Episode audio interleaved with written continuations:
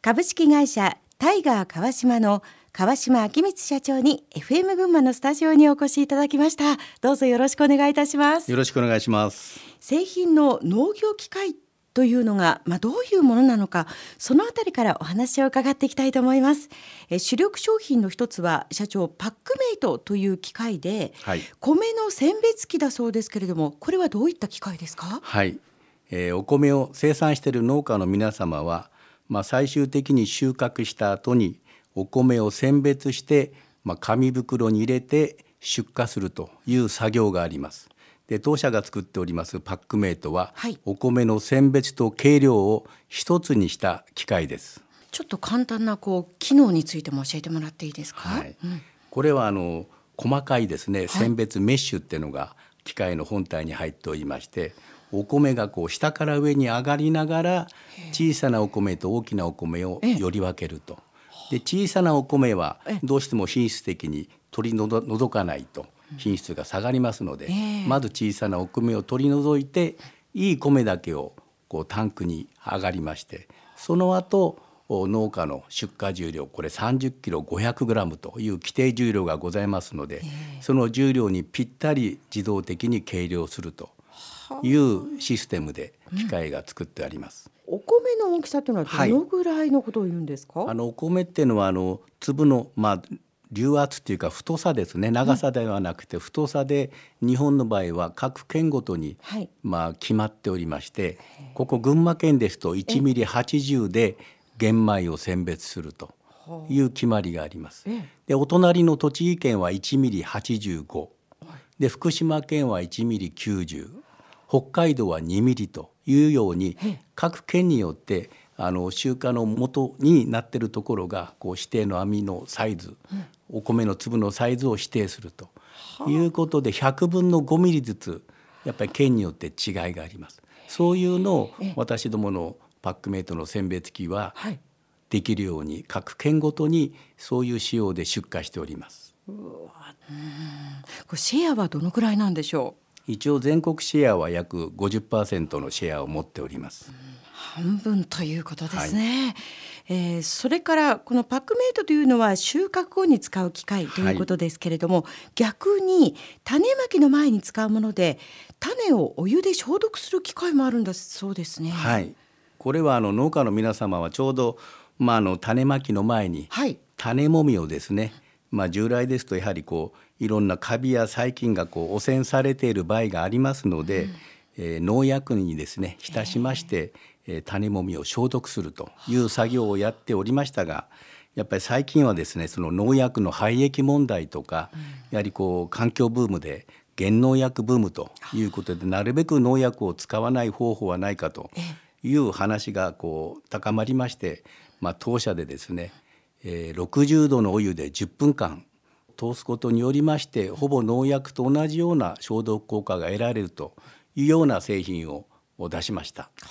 60度で消毒するというのはやはりこう先進農家は昔からこう自宅でボイラーとか何かを作って実際やっていたと。ただなかなか温度を維持するのが難しいので一般には普及してなかったと、そういうお話を聞いておりましたので、今の技術でもう一定に温度を保ててもう誰がやっても安心して使えるという機械を作ればですね、まあ、必ず売れるという思いがありましてまたその時代の背景もですね減農薬という、まあ、ブームが来ましたので、まあ、タイミングもちょうどあったのかなと思います。こちらはシェアでいくとどのくらいでしょう？これはもうほぼ100%でございます。さてそんなタイガー川島ですが1940年昭和15年に社長のおじい様が創業したそうですね。創業の頃の話というのは社長聞いたことがございますか？はい。うちの祖父の父は栃木県藤岡町で金物屋をやっていたそうです。そして祖父はですね金物屋を手伝う傍らですね、はい、まあ機械いじりが好きでですね農機具を作り始めたと聞いております。もう農機具作ってしまったわけですね。まあ、簡単な農農農具だと思いますけど、そういうのから始めて、だんだん数人の工員を入れて、金物屋からまあ農機具を作るまあ工場の方にシフトしていったと聞いております。子供の頃の会社の様子というのは覚えていらっしゃいます？はい子供の頃はですね、まあうちの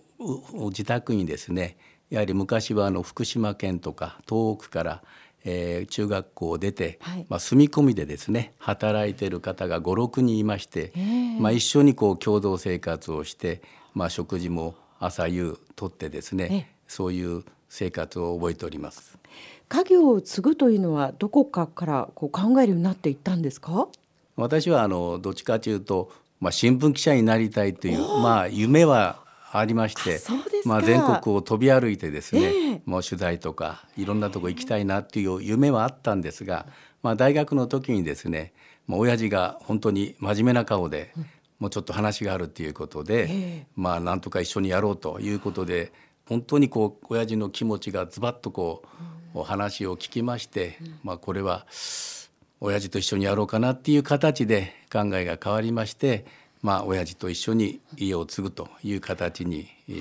なりました。決心をつけたわけですね、はい、そうすると卒業なさってもうすぐタイガー川島にはい。入られたんですか。でまずはどのような業務に携わりました、はい、まずは1年間あの工場の方に入りましてプレスとか、まあ、製品の組み立てそういうのをやっておりました。その後は？その後はですね今度は営業の方に回されまして、秋田県と青森県を最初に、えー、担当しました。もう本当に1回に出張に行くと2週間ぐらいぐっと出張して、えー、お客さんのところを回っておりました、うん、それはもう本当にあれですかこう新規で飛び込みのような形で？あのある程度の代理店はあったんですがやはりまだまだお客さんは少なかったんでやはりこう新規開拓を半分ぐらいはやりながらお客を増やしていきました。うんどのように販路拡大をしていったんですか？やっぱり最初はですね、まあ、営業の経験も全くございませんので一生懸命製品の話をばっかりするわけなんですけどその製品こういうふうにい。い製品ですよ、はい、ということ。をそう、ね。うんうん、そうすると話す種がだんだんなくなってきまして、う。ん、もう相手も聞いてくれなくなるんでやっぱりだんだんですねやはり自分を売らないといけないなというふうに考えが変わりましてやはりそういう形でお客様とある程度信頼関係ができないと機械は売れないというのにたどり着きまして、まあ、そういう気持ちでですねお客さんと接するようになりました。もちろん機械の説明も大事なんですけどやはり基本的にはその人で買うっていうのも実際ありますので、まあ、その辺がね、あのやりながら気づきましてあのなるべくそういうコミュニケーションを大切にやるようにしました。東北で営業された後は社長どのように、はい、東北で秋田思いでまあ3年ぐらいやって、その後福島を担当して、はい、新潟を担当して関西地区を担当して四国を担当して九州を担当ということでどっちかというと、はい、だんだんこう西日本に担当地区を広げていきました。まあ、なぜかと言いますと、ええ、東日本はもう当時かなりある程度のお客さんがあったんですが西日本が弱かったということで父も私もどっちかというと西日本に、まあ、開拓の方新規開拓の方に、えー、歩いたというような状況です。ただ栃木県から来たというともう名前を聞いただけであの地域を聞いただけでね九州あたりですともうなんですか遠いので取引をするにも何かあった時のサービスも遠いのでなかなかこう話が進まないっていうのを感じたのが実感でその後にですねやはりこれからは全国展開をして、まあ、地域に営業所を作って地域密着じゃないとやはりお客さんは増えないなと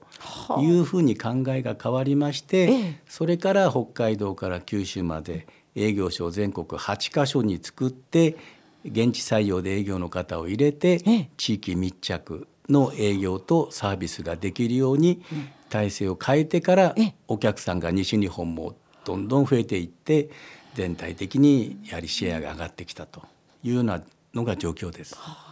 さあそして、えー、1999年にいよいよ社長就任というふうになっていくわけなんですけれども、はい、社長就任後のお話もこの後伺っていきたいと思います、はい、その前に一曲お届けしましょう、はい、リクエスト曲をいただきました。これはどのような思い出の曲でしょう？これはあのうちの父がですね、